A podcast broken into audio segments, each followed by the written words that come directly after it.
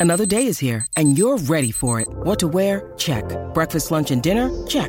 Planning for what's next and how to save for it? That's where Bank of America can help. For your financial to-dos, Bank of America has experts ready to help get you closer to your goals.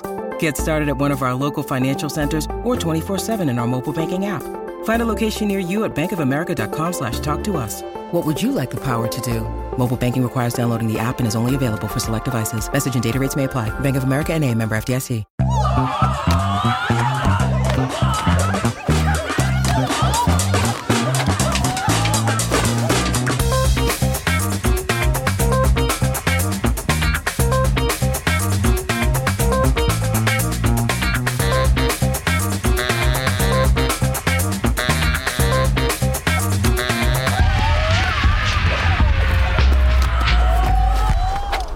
Hi, everybody.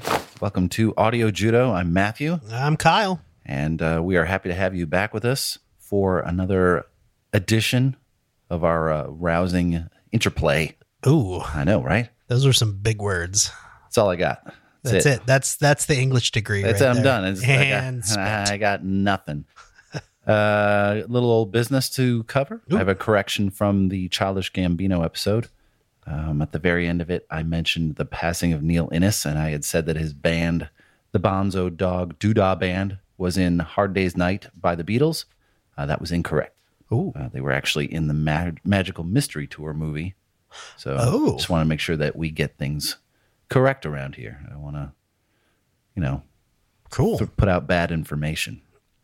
Um, we also received a phone call Yes. from a listener, so uh, we're going to play it for you um, right now. Hey there, Matthew and Kyle. This is Keith from Henderson, Nevada. Longtime listener, first time caller. I wanted to thank you for making the podcast. I really enjoy listening to it while I'm at work. I've learned a lot, I've discovered new bands, and rediscovered some old groups as well. In the spirit of sharing music, I wanted to share a band with you that I've been listening to for a little over 20 years. They're called Alabama 3 from the UK and are largely unknown in the United States other than, for whatever reason, some pretty heavy radio play in central Ohio around 1997, which is where I heard them for the first time. Later, and most notably their song Woke Up This Morning would become the theme song for The Sopranos on HBO. They currently have 11 studio albums and have produced some really interesting originals and some great covers. I'd be curious to hear your take on them as a group, on their music as a unique style, or an album breakdown. Thank you again for your work, and I would be excited to hear this as an episode. That's awesome. Thanks, Keith. Yes. Thank you so much. Alabama 3 is not a band that I was familiar with. Yeah. Never Uh, never even heard of them. I did a little research, listened to the Sopranos thing, it did not ring any bells. So I'm going to do a little research and see if we can't uh, shoehorn some of that Cool. Alabama 3 stuff into a future episode. So Yeah. I appreciate the uh, the suggestion. Yeah. I'll definitely have to check them out. I haven't uh, haven't listened to them at all yet. I But think it's great.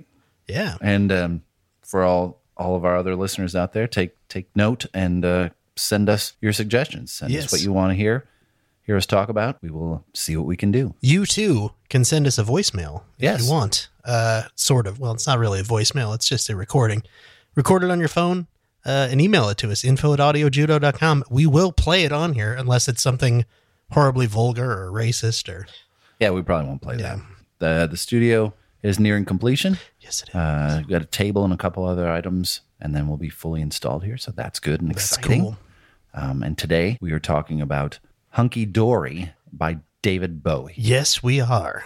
And I am so glad that you chose this particular Bowie record to talk about, as it's one I haven't listened to for many, many years. It's it's one of those albums as a whole that so many people they listen to the hits on it. And then as an album, the you know, so many people just think, oh well, the, I'll just listen to this one track, or I'll Sure. listen to you know, Changes or Life on Mars or Queen Bitch or whatever. And so many people listen to single tracks from it, and they don't sit down and listen to the album as a whole. And it really is a fantastic album. Mm-hmm. And in fact, the only thing that I don't like about it, I think the last two tracks should be flipped Interesting.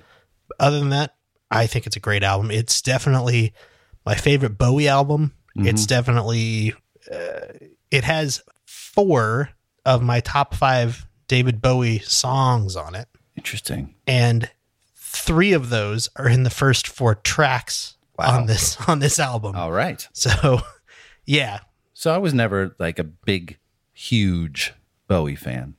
Um, I'm familiar with all of his work though through the years. I've listened to pretty much everything that he's done, and I think I connected with him more in the late '80s uh, when he was in a band called Tin Machine, because it's a little more straight ahead rock and a little less uh, glam and art rock. But I've probably listened to this record like uh, five or ten times over the last 30 years or so.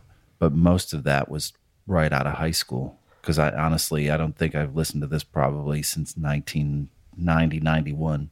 And now I've listened to listened to it like 10, 15 times in the last two weeks. and I've certainly never listened to it with the kind of intention mm-hmm. that we're giving it today.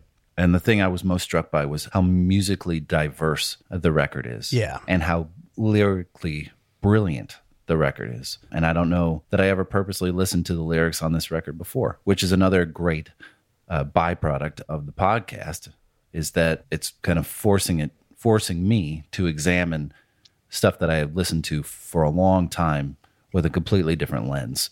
And I think that's great. yeah, So musically, especially at the very beginning, and it's not surprising considering it was released in 1971, is how much of it sounds like it was influenced by the Beatles. yes, Um, and I'm pretty sure most things in the wake of Abbey Road and Let It Be around that time were influenced. Almost everything released around that time was probably carrying some pretty heavy Beatles influence. And it's not any surprise that Bowie and Lennon would eventually become very good friends. yeah, Bowie even referring to him as a mentor on multiple occasions. But uh, it's no doubt that uh, when we do the track by track, this album wears the Beatles sound on oh, its absolutely, sleeve, it does. and that's okay. Yeah, That's okay. Well, I mean, it's one of those things where everybody in this time period was influenced by the Beatles. I mean, that's just there's not. I don't think there's. You, I don't think you can go listen to music from the 60s or even the early 70s and not hear influences of the Beatles because they were so big. I don't think you can get around it No. in that time frame. You absolutely can't get around it. And there's one caveat here. So one thing I can uh, definitely say as we move forward, and also in the future with the podcast, is uh, if you can, everybody that's listening, listen into listen to this record conventionally on speakers in your car or whatever. But also, and I can't encourage this enough, listen in headphones when you get the chance. Absolutely. There's so much richness in this music that gets muddled in the car stereo or whatever that you just don't hear, and uh, the phasing and stuff that they do with his voice that that you want to be able to listen to this in headphones to get the true experience. I would even say a good set of headphones. Yeah, Because yeah, you can listen on earpods or, or whatever, but uh, the better the set of headphones, the better off this is going to sound to you. I agree. Even even the digitally remastered version sounds a lot better on a set of headphones. and I have some opening notes here, but I know that you know I know this is a very personal record for you, Yeah. So I'm going to let you drive the bus. So if right, you're cool. ready to like interrupt me at any point before we get to the track by Yeah, track, well- you go right ahead. I was just going to say, you know, I obviously everybody's heard David Bowie. I think he's one of those artists that you absolutely can't get by in life without having heard at least a song or a snippet of a song because it's he was so popular and so well known. And I kind of first found David Bowie right at the end of high school, just before I was going into college. I did this really, in retrospect, it was a really stupid thing, but at the time it was a fantastic thing, where I graduated from high school a quarter early. Not a semester early, which would have been useful, and I could have gotten some college classes under my belt. A quarter early, so I had an extra long summer to fuck around, and I didn't even know they did that kind of stuff. I think it's a Utah thing. ah, Uh, as most things. you know are. what? Fuck it. I'll explain it real quick. In Utah, uh, in middle school and high school, because the, uh, I believe they now want to be called the members of the Church of Jesus Christ of Latter day Saints or Mormons or LDS or whatever you want to call them. Uh, they have, there are a lot of members in Utah. Kids in middle school and high school can actually choose to take a seminary class as part of their high school and middle school curriculum. Okay. However, because of the, you know, you can't cross church and state, Is this in public school? this is in public schools. Oh, okay. Yes. Uh, there's a building across the street from almost every public middle and high school that is a Mormon seminary. Oh, interesting. Um, this is not uh, this is not information that I know. so- Yeah, there you go. Um, because of that, uh, they structure the high school uh, the number of credits you need in middle school and high school around the idea that everybody will be getting one less credit because everybody's obviously going to take the seminary class. Of course. I was not Mormon, so I didn't take any of the seminary classes. Of so by the time I got done with high school, I had all these extra built up credits and I was able to graduate early. Hmm. It was fantastic. All right. Uh, it was a great summer. I had a lot of fun. I did all kinds of new stuff. But it was also kind of the summer where I started to realize that I wasn't going through a phase. I wasn't waiting to find a girl. I wasn't going to wake up one morning and be like, wow, boobs are great. I realized I was gay. And I realized that I needed to come to terms with that.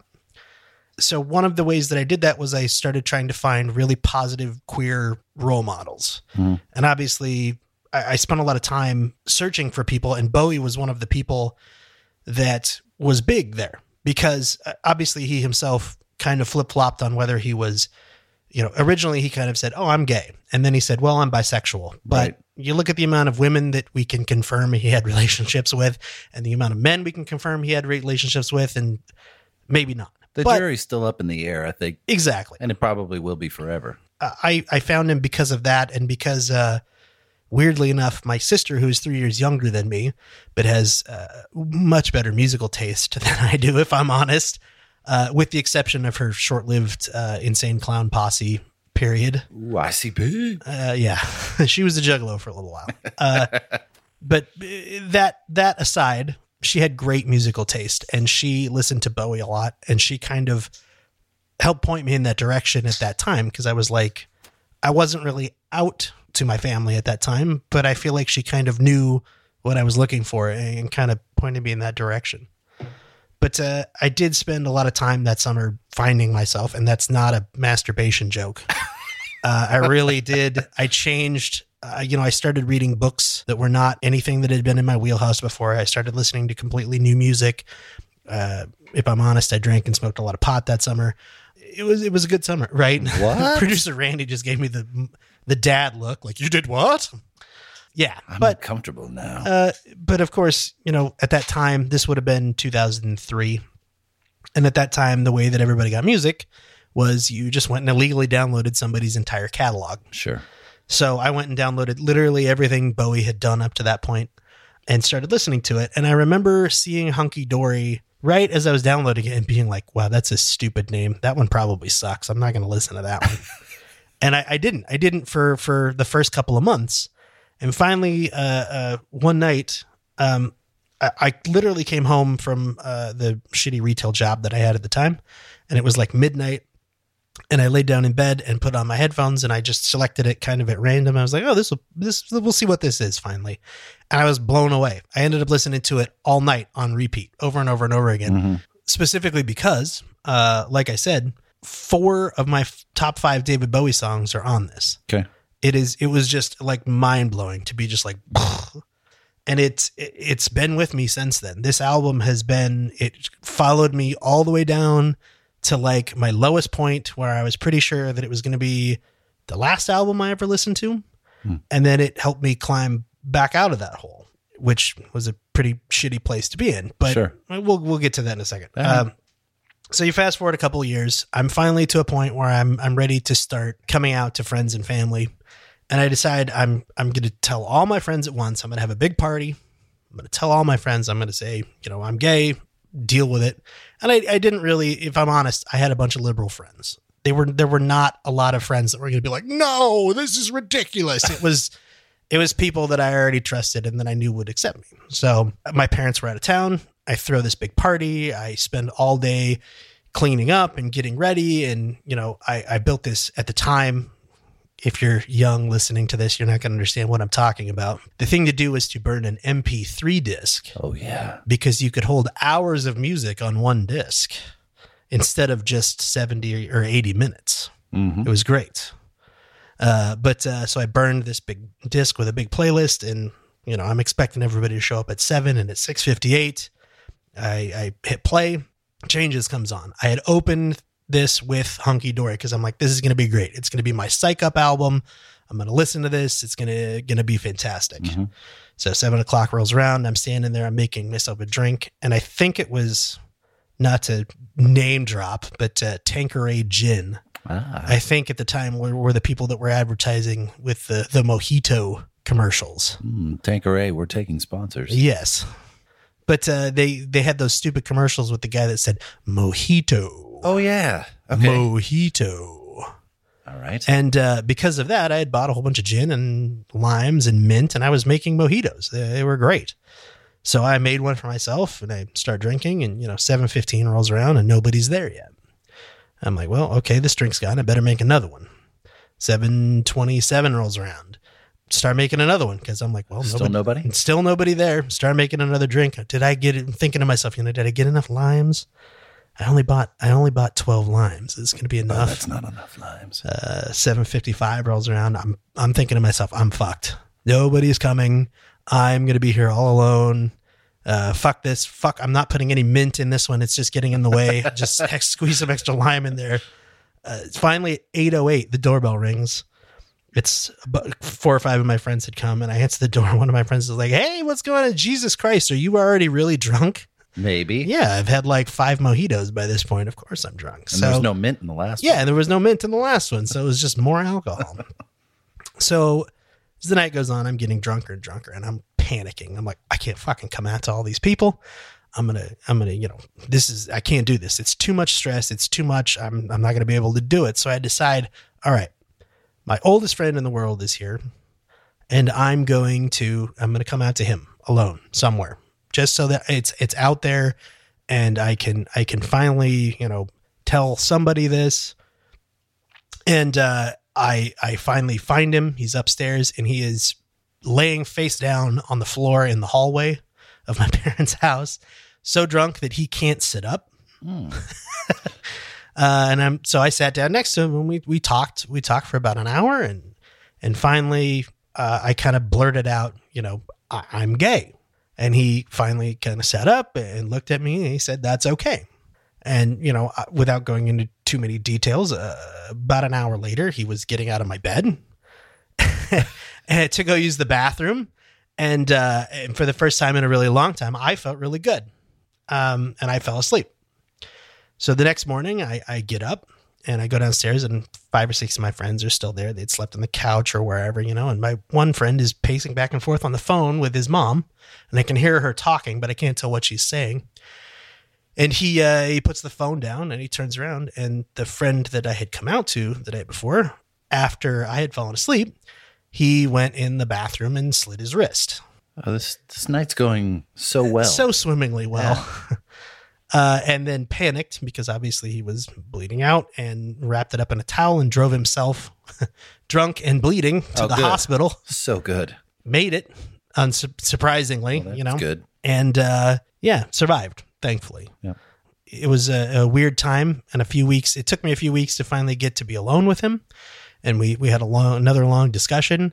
And uh, I just remember it really ending with him saying, "Well, at least I know I'm not gay now." And I said, "Yeah, me too." and then jumped my ass back into the closet for several more years because that kind of, you know, I was super worried that what I had done, what we had done, had caused him to try to kill himself. And Sure. it- thankfully, it had not. It was other issues in his life. And then, you know, coming over and drinking a whole bunch probably wasn't great for it. No. But Still, yeah, pretty traumatic. pretty fucking traumatic. Yeah. But uh, yeah. Uh, so, like I said, this album also, I thought for a while, was probably not for a while. I, I thought this was going to be the last album that I ever listened to because I, I was listening to it when I wrote a suicide note. Mm. Uh, spoiler alert, everybody, I didn't kill myself. I'm not a ghost. I'm still alive. I'm actually in the podcast studio. But that was that was really the point where I I, I bottomed out uh, I, I hit my lowest point. I was, I had basically failed my way out of school that I was going to. I didn't have a real job. I was kind of working construction sometimes. Um, I didn't have any friends that lived nearby me at the time because they had all either moved or uh, gone away. I had nobody to really talk to. And I kind of, I was just, I, like I said, I, I was miserable and depressed and I didn't see any way to get back out of there and uh, I was listening to music, and Hunky Dory happened to come on, and that happened. It wasn't the the impetus for this, but I started to just write my own suicide note, Um, you know, and I made apologies and I I tried to you know rationalize what I was about to do, and I remember printing it out when uh, Queen Bitch was ending, which is the second to last track on here. And uh, I pulled, folded it up and, and put it on the kitchen table so my sister, who I was living with it at the time, would find it before she found me. And I got I got really really close. I uh, I know sadly that gunpowder tastes kind of like dirt and and pepper and pennies, which is a gross combination. Um, and that smooth sort of feeling on metal uh, that you feel with like your hands or your fingers it's actually really rough on a tongue. as stupid as that sounds. Um, but uh, yeah, I, I was that close, and uh, I stupid as stupid as this sounds when I say it out loud. Uh, the reason why I'm still here is because I had to do a load of laundry. I was sitting there about to kill myself, and I realized that I had a huge hamper filled with laundry. And I thought, Kyle, you jackass, you can't force your mom to come here after you're dead and have to do a load of laundry and then donate those clothes to somebody else. You can't do that. That's really fucked up. Killing yourself is fine, but having your mom do your laundry as an adult, that's pretty fucked up. Uh, so I, I stopped and went to do a load of laundry and then I had a nervous breakdown on the floor of our laundry room and uh, uh, ended up driving 300 miles home that night to my parents' house uh, in a snowstorm. With I like I literally I didn't finish I didn't run the clothes through the dryer. I took wet clothes and threw them in a suitcase to drive home, A- and thankfully, you know I'm still here. Uh, that turned it around. I I got home and I just I literally got back to my parents' house and I, I went to bed. And my mom woke me up at like seven in the morning. She's like, What are you doing home? What's going on? I said, Hey, I, I got to move back in. I was like, I can't do it on my own for a while. Yeah. And I did. And thankfully, Well, doing all of that, I got back on track. I went back to school.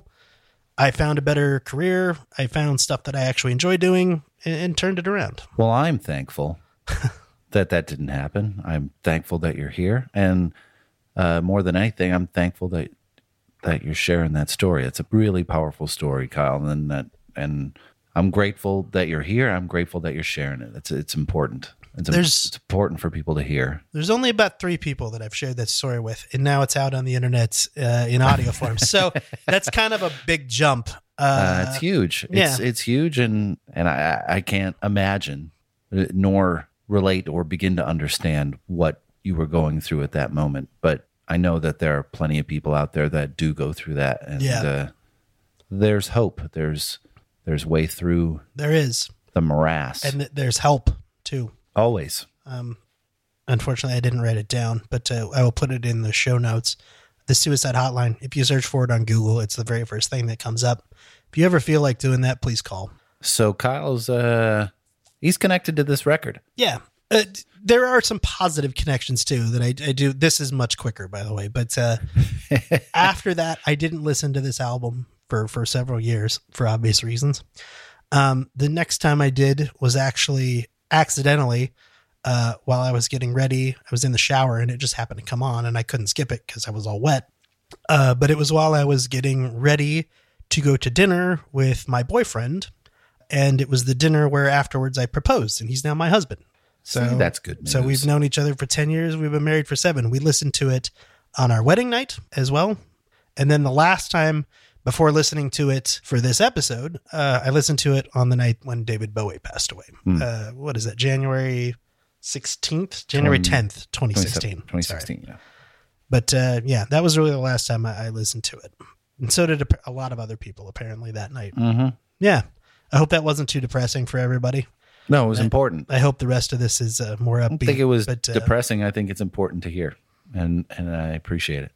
So, Hunky Dory, Mm-hmm. David Bowie's fourth album, Yes, right? First album with RCA, second album in what music historians refer to as his classic period, Mm, quote unquote classic. period. David Bowie classic period.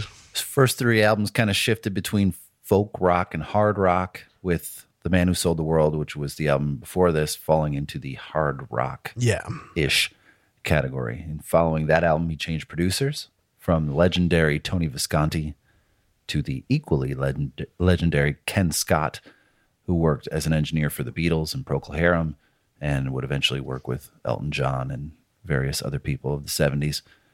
Uh, David would then form a new band that would eventually become Spiders from Mars when he would assume his Ziggy Stardust role. I was about to say you'll all know that from uh, Ziggy Stardust and the Spiders from from Mars. Correct. Those gentlemen were Mick Ronson on guitars and string arrangements, Trevor Bolder on bass guitar and trumpet, and Mick Woodmansey on drums. Also included on this album was the caped keyboardist Rick Wakeman before his first stint with Yes. Oh, Rick Wakeman, you show up in the weirdest places. He's so weird. This album starts to explore the glam rock and art rock stylings that, that would define David Bowie's sound for most of the 70s Yeah. after this. I do think that this is a, for some reason, David Bowie's Wikipedia page completely like th- this album is mentioned obviously in the discography and all that stuff, but in the the synopsis at the beginning, it mentions the man who s- sold the world, and then it says after a period of experimentation, he reemerged in 1972 during the glam rock era with his flamboyant and androgynous alter ego Ziggy Stardust It totally skips this record. totally skips this record. And to me, this is the most important record in his entire catalog. I would tend to agree with that. So the first two records he did, David Bowie and David Bowie, Bowie to Bowie. very, uh, very, you know, classic naming. He really, he was kind of, you know, it was this hippie sort of, you know, singer songwriter, Bob Dylan kind of sound, in my opinion. Mhm. And he wasn't really going forward very fast. Man Who Sold the World, I feel like he kind of said, okay, I want to figure out the formula. And he started to work on it. He started to say, what do people actually want to listen to? What do people actually want to hear right now? I feel like this album is him perfecting that formula. This is the figuring it out album. He's figuring out what do people want to listen to? How do I put it down on an album? How do I stay true to myself as an artist, but also make something that people want to hear? It's very commercial sounding. It is very commercial sounding. That's absolutely true. But it's, I feel like he knew at this point, he's like, I want to do something like Ziggy Stardust. I want to change my persona. I want to try something completely different. But I don't want to do it if I can't do it successfully. Mm. And so he figured out on this album the music side of it and said, this is the type of music stuff that I have to do in order to make the persona change work. And That that's makes sense. and that's the formula that he used for the entire rest of his career because he would change persona and then make a couple of albums or one album or whatever with that sound and then that sound would start going away in pop culture and he'd say what's next what's going to be popular in 4 years what's going to be popular in 6 years Very forward thinking. exactly Always. let's make let's figure that sound out and he'd come out with some albums that were figuring it out again and then he would change his persona and start making those albums he did that over and over and over Yeah, again. that continued pretty much to the end of his career. oh yeah absolutely Yeah, he was always kind of a little bit ahead of what the curve was.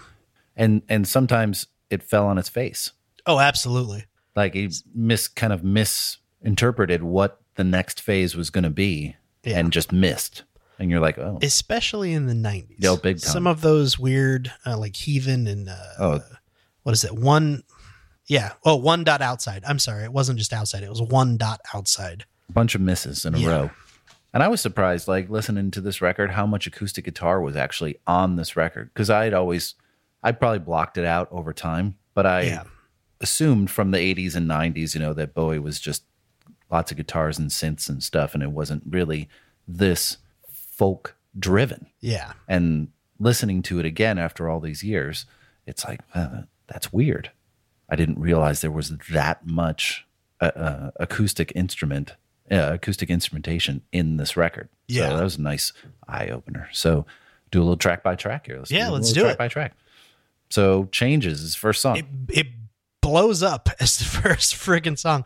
It's literally Bowie saying, Hey, I'm going to be changing. This Yeah. is different than anything I've done before, and what I do after this is going to be completely different. It's the one. Uh, it's one of the consummate David Bowie songs that absolutely stood the test of time, and it's and it's one of those songs that it was so catchy and singable that when I was in my teens driving the car with my mom, she was singing along too, like it, which was rare. Yeah. you know, and it was like, whoa, whoa, what's going on here? This is also a strongly uh, punchable song.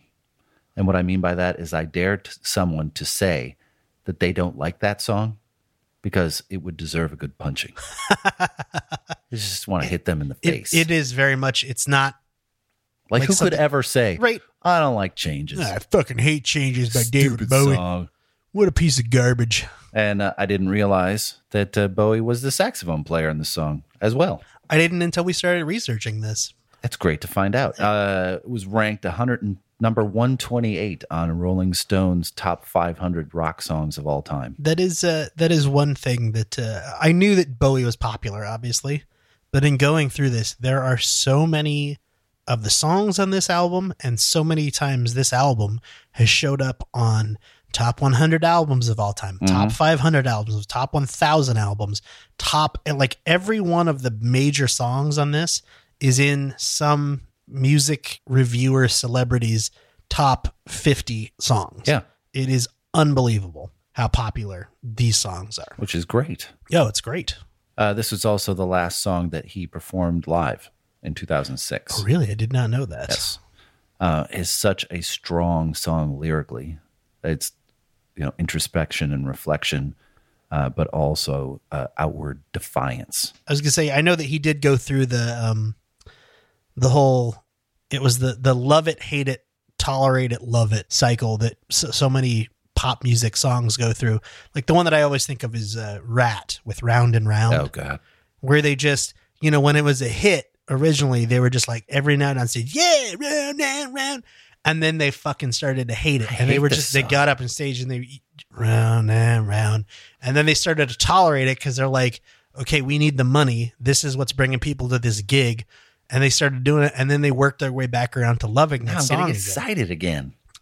Bowie, uh, I should have written down, should have written it down in the quote, and I didn't. But uh, he basically said, you know, people were screaming at the concerts, "David, David, changes, changes, David, David, changes, changes," because they wanted him to sing this for years. Oh, even yeah. when he was completely beyond this music, they still wanted to hear changes. I think it's uh, lyrically just a fantastic song. It and, is. uh, my favorite uh, passage in it uh, goes like this. Still the days seem the same. And these children that you spit on as they try to change their worlds are immune to your consultations. They're quite aware of what they're going through. Changes. And face the strain. Changes. Don't tell them to grow up out of it. Changes. It's the, uh, and these children that you spit on that they try to change their worlds are immune to your consultations. They're quite aware of what they're going through. Very little needs to be elaborated on there. I mean, it's just wonderful. Yeah, It's just great lyric stuff. So, uh, next song, Oh You Pretty Things. Don't you know you're driving your mamas and papas insane? Mm-hmm. This song was the one that really reminded me of the Beatles. Yes, um, Sounds a lot like Martha, My Dear, it does. and it has that dance hall vibe, almost a little swingy in places. Yeah, and that I think that a lot of that's driven by the piano in this. Mm-hmm.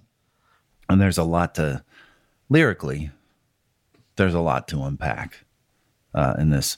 A lot of reviews that I read seem to be pointing to like aliens or some shit like that, some weird stuff. Um, that's not what I hear. Uh, he keeps referring to the Homo Superior, which feels to me more like the name for Superman and not Clark Kent, but Nietzsche's Superman Yeah, which uh, definition of that is um, he would not be a product of long evolution. Rather, he would emerge whenever a man with superior potential completely masters himself and strikes off conventional Christian herd morality to create his own values, which are completely rooted in life on this earth. wow. So he was talking this song, I feel, about the coming age of the Supermen. And he caught a lot of shit for this because of these theories were effectively utilized by the Nazis for years. Yeah, Um, there's also some occult references in there too. Obtusely, he refers to golden rays and golden faces, references to the Hermetic Order of the Golden Dawn, which will come up later in this record. yeah, that's on. Uh, yeah, But I think it's a great song. It's just a really good song. It is, and it's been covered a lot. Really? There's a, a great cover by uh, Harvey Danger from uh, the album Little Round Mirrors that uh, is it's it's a great cover. For some reason it always gets stuck in my head whenever I hear that version of it. really. It's a it's a very good cover. I like Harvey Danger a lot. Yeah. Paranoia, paranoia, everybody's coming to get me. What's next? Uh eight line poem. Yep. That's exactly what it is. right? And that's exactly what it is. It's an eight line poem. However, every time this comes on, I think, wait, wait, is this a country album? What? It is so heavily influenced. The guitar, the twangy guitar, it is so heavily influenced by blues and country from the U.S. at the time. It, it's unbelievable that it's on this album, but it fits. Yeah, it's very simple. Uh, lyrics can be poetry or it could be like a deeper meaning. Um, my favorite part of the my favorite piece of research for this song was um, uh, Bowie was having a conversation with William S. Burroughs, author of Naked Lunch, As you and do. LSD aficionado, uh, who said to Bowie, "Well, I read this eight line poem of yours, and it's very reminiscent of T.S. Eliot." And Bowie turned to him and said, "Never heard of him." Perfect Bowie right there. Yeah. That's great. Like, what? I don't care. That's just good. I just always think about the line, Will all the cacti find a home? Because it's like, just on the surface, you're like, oh no, they're literally selling cactuses. It's fine. But then you're like, but is, does it have a deeper meaning? Do I need to deep, dig deep into this? People try to dig down deep in this song, and they're like, well, and the, you know, he, earlier he was looking out into the world, and now he's looking back into his apartment and seeing all the plants and stuff. I'm like, oh, wait, it, but no, no, no, stop. Just don't do that. It's fine. It's, It's, fine. Just, leave it. Just leave it as it is. Um, Life on Mars. Oh, probably one of the best known Bowie songs of all time. Yep. Other one that everybody knows off this Yeah. record. And I did not know the story behind this until we started doing the research Yeah. for this. Go ahead. So, you can tell yeah. that. Tell that story. So uh, in 1968, Claude Francois and Jacques Rival, I hope I'm pronouncing those right, uh, wrote a song called, uh, in France, uh, wrote a song called Comme de Habitude. I hope I'm pronouncing that right as well. God, all these names are really long. They all Right. finish with, "Huh." I hope I'm pronouncing that correctly. So there was a trend at the time for a bunch of uh, what they called francophone songs, which were French pop songs, Francophone. to be translated into English and sung by English artists. So uh, the songs of a, an artist named Jacques Brel uh, were famously translated into uh, English and sung by Dusty Springfield and Scott Walker. And so they felt that uh, this song, uh, Comme de Habitude, I hope, were uh, ripe to be interpreted by somebody in English. And so David Bowie said, Yeah, I'd really like to do that. So um, he actually wrote English lyrics for it. Uh, and his version of the song is called Even a Fool Learns to Love. Um, and he didn't really have uh, the raw recordings of the song. So he literally played the record and then sang over it to make a demo for this. And it's out there. You can find it. It, it just re- resurfaced shortly before he passed away, I think. But uh, it's not great. Um, however, uh, it was actually rejected. A guy named Paul Anka had bought the rights to the song Paul Anka. Yeah. and and uh, decided that Bowie couldn't use it. He gave it to Frank Sinatra, uh, who released it as a song called that you may have heard of called "My Way." What? You know, a weird little song. I But, think I've uh, heard that song before. Yeah, I don't think anybody has. Bowie was pissed. and he thought he he was like that should have been my song. I could have done a way better job. So his response uh, was to write "Life on Mars," and so it's kind of a lot of the lyrics to this one are, are intentionally ridiculous. Um, on the cover notes to Hunky Dory, or I'm sorry, the sleeve notes to Hunky Dory, uh, this one is says inspired by Frankie Ah. if you take the lyrics on their surface, it is a straightforward narrative of this girl who's fed up with life and she goes to see the movies to get away from it all. And it, the lyrics are all, you know, strangers fighting in the dance hall. Oh man, look at those cavemen go. It's such a freak. It's the freakiest show. It's a head scratcher for exactly. me, It's- lyrically. yeah, I mean, it's all things that you would see in a movie theater, basically, if you know that connection. if you know that connection. If I, if you don't, like I didn't, lyrically, this doesn't make any sense to me at all. Yeah. Okay. And it's like, what, what, what is he talking about? Finish the story. Oh, that's kind of the end. Oh. That's that's why David Bowie wrote it, but he wrote it very quickly. It took him like a morning to write. So Bowie said in 1990, he said that uh, you fall in love, you write a love song. This is a love song. That's all he said about it. it. Some said it was in the wake of his breakup with Hermione Farthingale, which sounds like a completely and totally made up name. Oh, it does. Yes. But uh, whatever. It's a fantastic song. Pitchfork magazine calls it the best song of the 1970s. Good, yes. I don't know if it's that good though. That's a that's a tall order to call anything the best song of the 1970s. There's also a wonderful cover of this by Trent Reznor on the Watchman Watchmen uh, TV show soundtrack. Oh, really? Yes, Oh, I will have to check that out. That's that very sounds good. cool.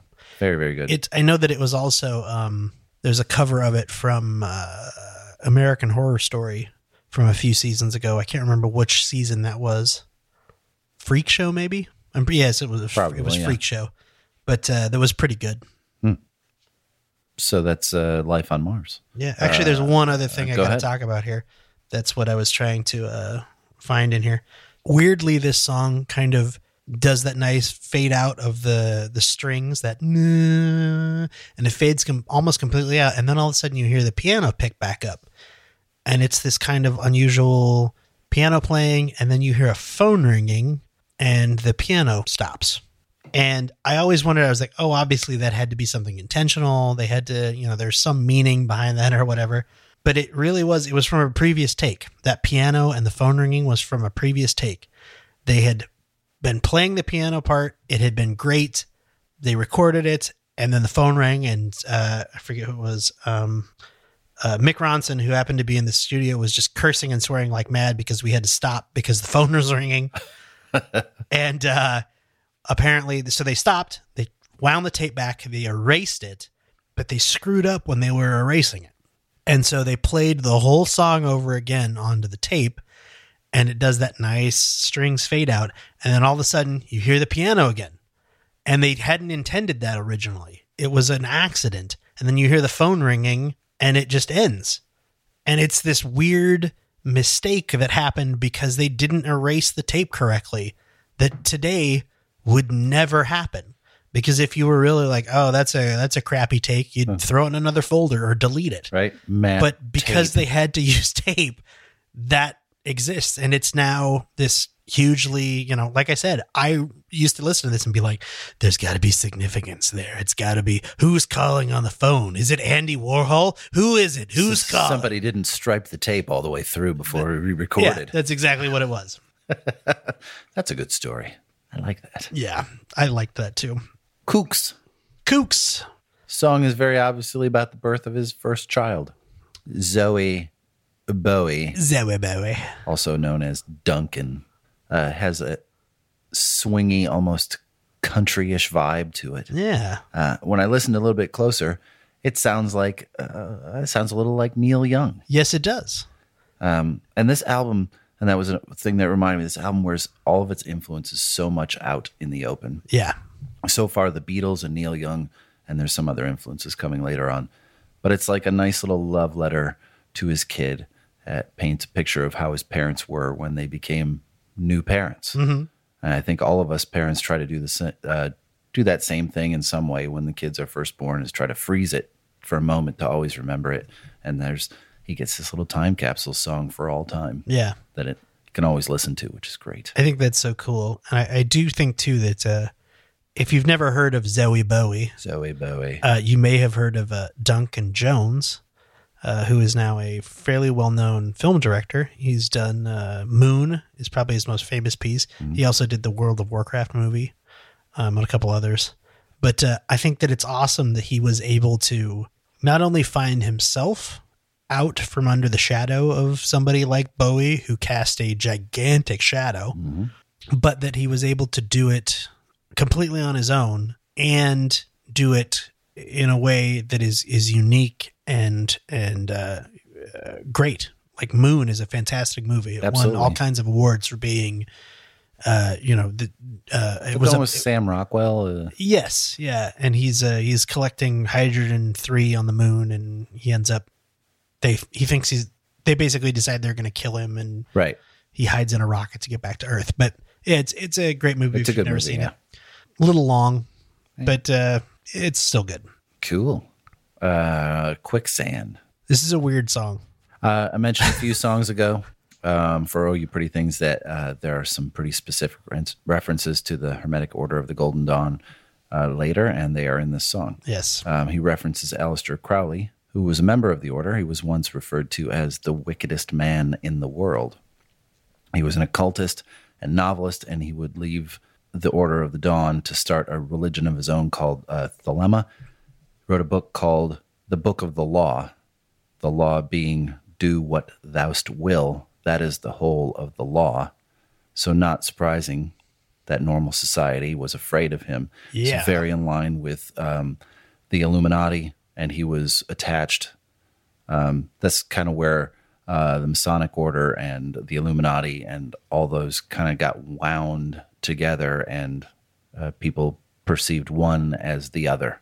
So Crowley was basically saying, you do whatever makes you happy at any given time, whatever that happens to be. And that's a big problem. Yes. Bowie name checks uh, Heinrich Himmler, Churchill, and Garbo in this song as well. And not Greta Garbo, the 20s actress, but uh, Juan Pujol, codenamed Garbo, who was a double agent for Britain against the Nazis in World War II. So there's more Nazi references in this song, which isn't great for Bowie's image. Um, however, this song is wonderful. I love this song. It has a great guitar part. The singing is superb. Uh, people have listened to this song for years, assumed it was uh, a fatalist song because it has long uh, has lines like this. Don't believe in yourself. Don't deceive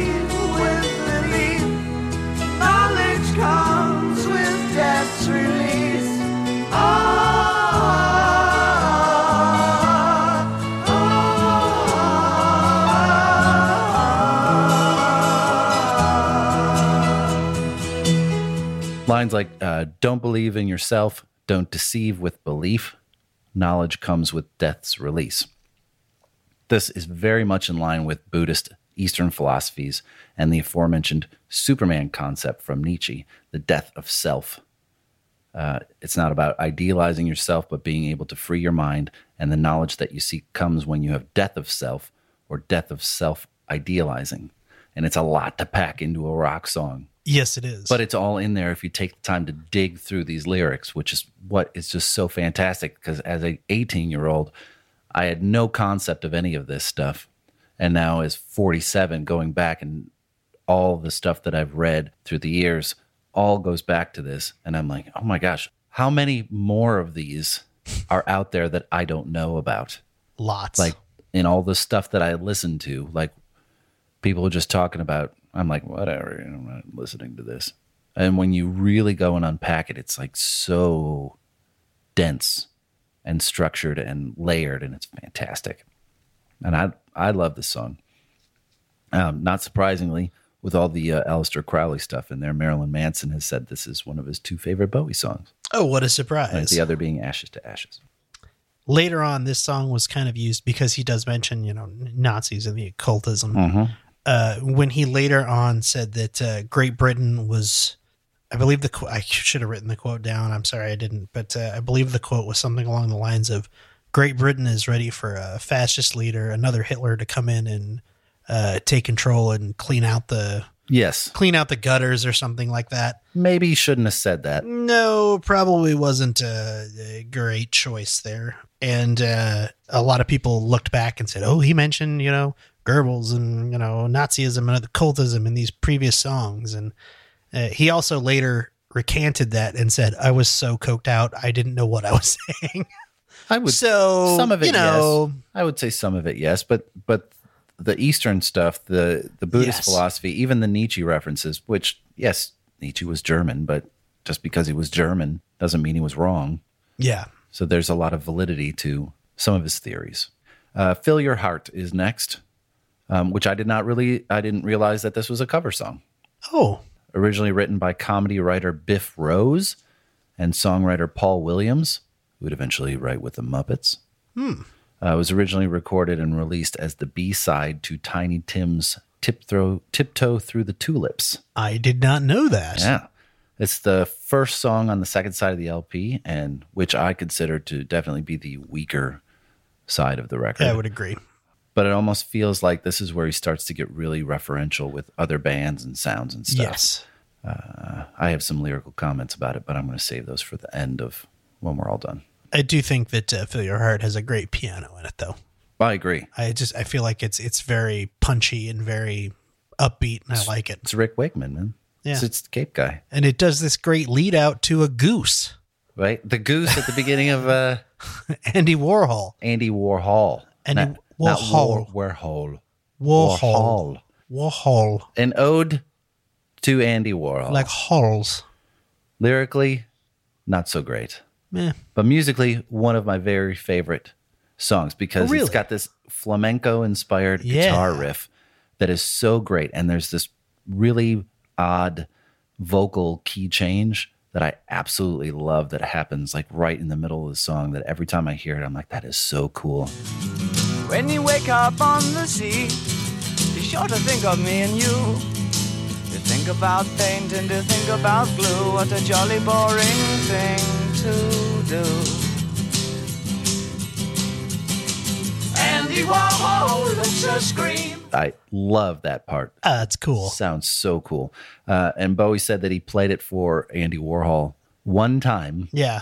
At the factory in New York City. right in September 1971, and Warhol uh, rarely reacted to anything, so he didn't know whether he liked it or Yeah. not. the, the story I read was Bowie was all excited and he played it, and Andy Warhol just kind of stood there and then just kind of like walked away and mentioned the paint on the wall or something and kept walking. Great job there, Andy. So Ichiro Shiramu. I don't I don't remember the actual words. TDK. Oh, Andy Warhol. I'll post the there's a horrible TDK not horrible. You have It's a fantastic TDK. You have to post it. Yeah, a commercial that Andy Warhol did for the TDK tape company in Japanese, and it's the funniest. Like I was telling Matthew earlier, for some reason it comes into my life about every five years, and every time I'm like, ha, ha, ha, "It's amazing." He made me watch it, and I'm like, I don't. What is this? Uh, It's like, weird. It's weird. I'll post it in the Eighty notes. some takes later, this is the best we got. Like, oh no. Uh, song for Bob Dylan. I feel like he's probably uh, writing this for Bob Dylan. See, I didn't. I'm not. I'm not sure if, if if this is supposed to be an homage to Dylan or if he's ripping on him. Yeah, I can't tell. I can tell you that it's not my favorite song on the record, no, and the mo- the one I would most likely skip over if I were going to do that. Part of me leans on Rip because I kept listening to the music and going, "Why does this sound kind of familiar to me?" And I finally figured out what it sounded like. Hmm.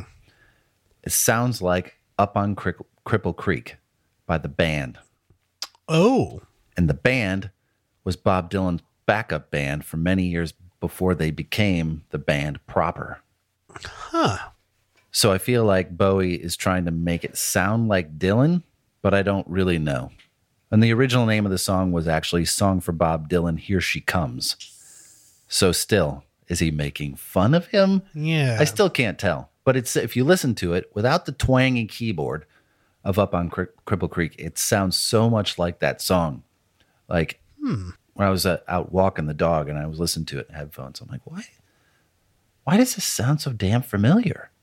Like, why? Where have I heard this sound before? So I started to like thumb through stuff, and I'm like, oh. There it is. Up on Cripple Creek. I will have to listen to those two side by side. But other than that, the song's just kind of that one just kind of lays there. I do know that this was also it was directly influenced by Bob Dylan's song, uh, "Song to Woody," who's that's Woody about Woody Guthrie. Guthrie. But I don't know. I, I agree with you. I don't know whether he's trying to be like Bob Dylan, you're pretty great, or Bob Dylan, you you're not that great. Yeah, I don't know. It's a you could. I think. I think maybe that's intentional. I think maybe it's supposed to be if you like Bob Dylan, you would think of this as a positive song, and if you hate Bob Dylan, you would think of this as a negative song. That's fair. So I guess it's just uh, open to your interpretation. Yeah. Queen Bitch. This is my favorite Bowie song of all time. This is such an absolute. It's such a great song, and Yeah. so obviously a nod to Lou Reed and Velvet Underground. Oh, Underground. absolutely. he But- mimics Lou Reed's delivery, like almost throughout the whole thing. Yeah. It's hard to describe this song to other people without just playing this song. It didn't get a lot of uh, didn't get a lot of love when it was first Yeah. released, A lot of people hated it. and it ended up being the B side for Rebel Rebel in 1974. he re released it. Uh, I kept listening to this one over and over again, like I was listening to the last one, and trying to figure out why the vocal delivery sounded so familiar to me in some places. And there's a part right before the chorus that sounds like this.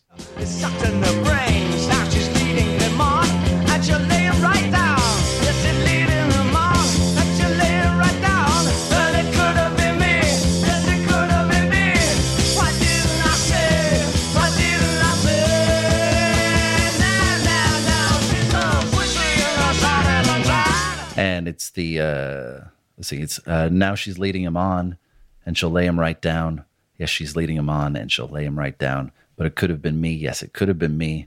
Why didn't i say? Why didn't i say? No no no. It is eerily similar to mr brightside by the killers. Um there's a musical similarity and a quality that reminds me is really close and it's clear who the killers are influenced by. But it sounds like i kind of a and b'd them when i was figured out what i was hearing in my head. Uh, a a and b'd those two two songs that uh, those specific parts and it's the meters almost dead on how he's delivering how uh, mr brightside is delivered Huh. so clearly i don't know if it's copying or emulation i guess that's up for you to decide Yeah. what'd you find Uh, I was trying to remember the name of the movie that this, uh, it's The Life Aquatic with Steve Zissou. Steve zoo this is the uh they play this over the closing credits and it and for some reason it fits so perfectly there that like it, it just it's like it was written for that movie. So what's your connection to this so why, why you love this song so much? I don't know. Yeah. It's just it's a very just the opening it's so it starts out just that tune tune tune da tune da da da and then a huge guitar just rips in. Yep. And it's so um, I don't even know. I don't have words to describe this. It is a a rock song, but it's not a rock song. It's it's like a, it's like a proto rock song. quintessential rock song sound is what i have written And down there you go. because it that's what it sounds like the way it, it just like it hits you right in Yeah. the face and it's it's structured like a like a normal kind of rock song first chorus first chorus bridge chorus out and you're like oh okay yeah it's it's very good it foreshadows a lot of things to come in the 70s Yes, A- as Bowie did over and over Right. and over again. It was. It. I feel like this probably. Actually, you know what we should talk about really quick. Mhm. So, since the Velvet Underground is involved with this song, Mhm. uh, this is kind of a tribute to them. The first time I listened to the Velvet Underground, I didn't understand them because everybody kept telling me, "Oh, you got to listen to them. They influence so much of rock." And I listened to them. I was like, "But this is so generic. This is so." Why do I care about this? This is so, you know, there's a hundred other bands that sound like this. But it's because you I had to understand the time that it was happening in. They were 1st mm-hmm. They invented that sound and then pushed it forward.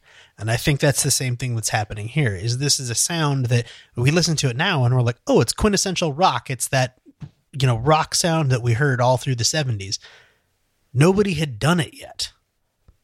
And it was the Velvet Underground and it was this song that was a tribute to the Velvet Underground. and It was a few other bands that were grabbing that sound uh, from each other and then they pushed it forward and it opened up into what would become the 70s rock era. And I think that it's a, a weird thing that happens over and over and over again in music where you when you have the hindsight of of being god what's the right way to say this when you have the history there mm-hmm. when you can go back and listen to all the music of an era or when you can go back and say you know, I want to cherry pick just the best stuff from this era. It's very difficult to say, oh, you know, oh, let me rephrase that. It's very easy to say that all of this sounds the same. It's all, you know, uh, uh, uh, plain and yeah, it's the sound of that time.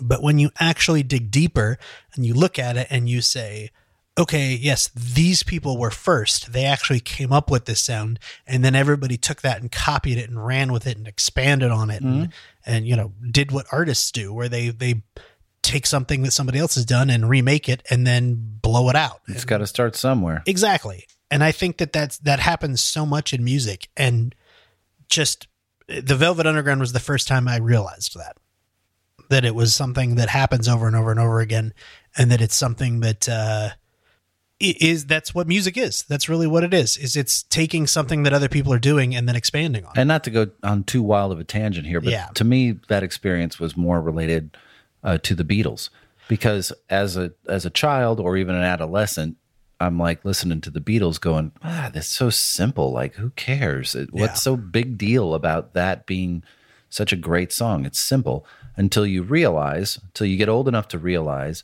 that they were the ones doing it first, and they would be the, you know the the uh, the base that everyone else built upon for pop and rock music for the next 50 60 years is that yeah well why do i hear so much beatles in this? Because th- you had to because there was no other place to go to get r- reference from. So they went to the beatles. Yeah. so they expanded upon that. And that's to me that's i didn't understand that till later. Because as a, as a kid you're like, I'm like it doesn't do anything for me. It's super Yeah. simple i'm listening to way more complicated stuff over here. And but i get that. And the velvet underground as a 14 15 year old you don't understand it you don't get it exactly. and you get it later you you- you're able to appreciate that later Because you understand the whole picture. Or at least more of the picture. more of the picture right uh the Bu Bewlay brothers Bewlay Brothers. I've for some reason for years Bewlay I called this the Bellway Brothers, and I I don't could know why. that. I just completely I- it doesn't. It's not spelled like that at all. but for some reason, my mind flipped the L and the W, and for years I called it the Bellway Brothers, but it's the Bewlay Brothers. song makes no sense No, and it- Whatsoever. it, intentionally didn't. and i love it but lyrically it's uh, doesn't make any sense Yeah, Bowie straight up said he made it for the American market because the Americans always like to read things into things. i have that i have that, that same word quote. for word But uh, yeah, basically he was like, "Fuck it, let's throw a let's throw a song on there that's going to confuse the Americans," and then he just threw a bunch of weird lyrics in it. That was 1971. Yeah. In 2008, he said there are layers of ghosts in it. so the speculation has always been that it was about his uh, schizophrenic half brother Terry, Oh, but I'm not sure how you get there from the lyrics. But I've read that in a bunch of places, Hmm. like he's referring to, and uh, it's a really dark song. Yes, lots of tape effect and varispeeding and stuff. But uh, whatever it is for Bowie, he named his publishing company in the late 70s the Bewlay Brothers. Yes. So obviously it had some sort of meaning to him that it wasn't just a throwaway song. And then that's that's kind of where I'm like, yeah, it doesn't make any sense. And maybe he says he was just writing it for the American market, but I feel like there's something else there. I kind of wonder if you know Bowie obviously has this huge history of of uh, coming up with personas and reinventing himself and things, and even towards the end of his life, uh, there was a there's a, a nice uh, article talking about uh, uh, Brian Eno says that all the way up until the beginning of January, he and Bowie of uh, 2016, he and Bowie were emailing back and forth because that was the easiest way for them to communicate. Because he was in uh, Brian Eno was in London and Bowie was in New York, and it was easy for them to email each other back and forth to to communicate about a project that they were working on. And they would sort of have in every email there was like wordplay, and they would have little uh, you know like tricky puzzles for each other to solve, and they would always sign it as a different person. And I th- feel like you know if that was going on through Bowie's entire life, I wonder if when he was a kid, he did that. I mean, because obviously it came from somewhere. So I wonder if that happened when he was a kid and he and his brother uh, maybe called themselves uh, the Bewlay That's brothers. possible. And I wonder if that really is, you know, where that came from. That's an And, you know, interesting theory. you know, he just completely played it off as, you know, oh no, it's just a name, whatever. But then it became something more significant. And, you know, that's why he used it later on. I like that story. Or it could just be bullshit that he made up. Who knows? It could just be bullshit. Nobody knows. Uh, what else? The cover. Yes. It's uh, based on a Marlene Dietrich picture that Bowie brought with him to the photo shoot. Mm-hmm. And then uh, he just emulated the picture and then they hand tinted it, Yeah. which I love it. And the, uh, I, I'm going to get this backwards because I didn't write it down, but I believe the American version did not have anything, any text on the cover, and the British ver- version did say hunky dory on it. Hunky Dory in the corner. Yeah. And that's the only difference between the two. It's a great record. It is. And I'm, I'm glad. Uh, well, hold on. I did say that I'd go back to something. So Oh, yeah. uh, back to Fill Your Heart. So I've been grappling lately, and this isn't nearly going to be as heavy as, as Kyle's stuff. Uh, it's okay, though. It's still, uh, still important. But I've been grappling, struggling in the in the about a life event, and you know we talk about stuff hitting you at the right time, and uh, there's there's a phrase for uh, things that happen to you exactly when you need them to happen to you, and I'm not sure what that is. I don't, I don't know if it's serendipity. I don't think serendipity is the right word. Providence, perhaps, but I don't want to give it any religious connotation. I believe it's more um, fortuitous is things that happen when you need them to. Um, so, doing a lot of walking, listening to this record, and thinking and, and processing, and I got uh, to this song, and there's a, a phrase in there uh, that it's um, fears just in your head, only in your head, fears in your head, only in your head. So forget your head, and you'll be free. And I was listening to that on my walk uh, about a week ago, and I just started laughing out loud as I was walking and realized that that was speaking directly to me that I was I knew what what decision I needed to make and I was afraid to make it because I was trying to um, encapsulize everything I was going through instead of just realize you got to go with your heart, forget your head, stop being afraid of things and rationalizing and just decide. So it was on that walk with those lyrics in that moment on that day that I decided that I'm going to leave MJ1 and take a new job and just take that step out. And fortuitousness. Listen to music, uh, people, or listen to things that are talking to you, whether that's a song or a movie or a book or a friend you never know when the right word's going to come along. And I, I think uh, Kyle can speak to that from earlier in the episode about just being present and listening to things around you because you never know when it's going to change uh, your course. You never know you're going to get to that fork in the road, and little decisions sometimes have big impacts, and you, just got to pay attention. So I am grateful um, to you for picking this record because, again, it showed itself at the exact right moment, exactly when I needed to hear it, and uh, I am very grateful. So um, I always wanted this show to be a little bit more about more than just music and more about um, how people uh, relate to music and how people to relate to one another and how it impacts their life because uh, because music has had such a huge impact on my life for any number of reasons i know it has for a lot of you too uh, hopefully you'll continue listening to to us talk about stuff and and tell some stories and uh, and we love to hear some of yours Yeah, especially you know anything that we've covered recently. Uh, if you have you know fond memories or positive or negative memories, let us know. Um, if you uh, you know have something like uh, Keith did at the beginning of this episode, if you have something you want us to listen to, um, and hopefully talk about if we uh, enjoy it, uh, get in touch with us. Info at audiojudo.com uh, is our email address. That's the easiest way to get in touch with us. Um, on Facebook, it's facebook.com forward slash audiojudo. You can respond to us there. Uh, Twitter at audiojudo, uh, Instagram at audiojudo.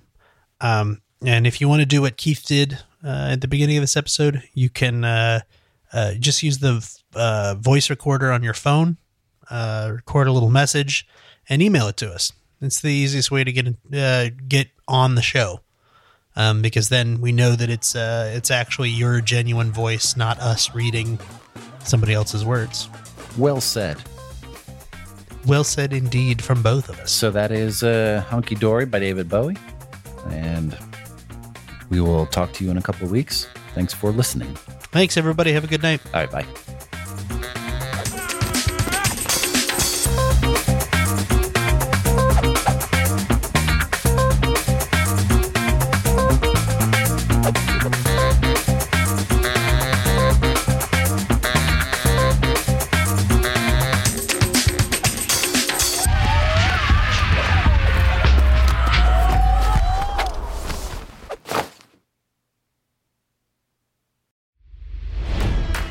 It's NFL draft season, and that means it's time to start thinking about fantasy football. FantasyPoints.com features industry leading experts and prognosticators using proprietary hand charted data to help you score more fantasy points. FantasyPoints.com is the place to go for whatever kind of fantasy football you play. Whether you play fantasy football, daily fantasy sports, or do a little bit of everything, Fantasy Points has the meticulously researched content to guide you to victory. And why wait for the fall? Fantasy Points also covers the new spring football league, the UFL. Join the guru, John Hansen, Scott Barrett, Joe Dolan, and other massive names in the fantasy football universe with an exclusive offer. Use code Pantheon for 15% off any fantasy points package, including the all in package, with access to every article, tool, and data nugget that Fantasy Points has to offer. That's fantasypoints.com and code Pantheon for 15% off at Fantasy Points. Fantasypoints.com. Code Pantheon. Score more fantasy points.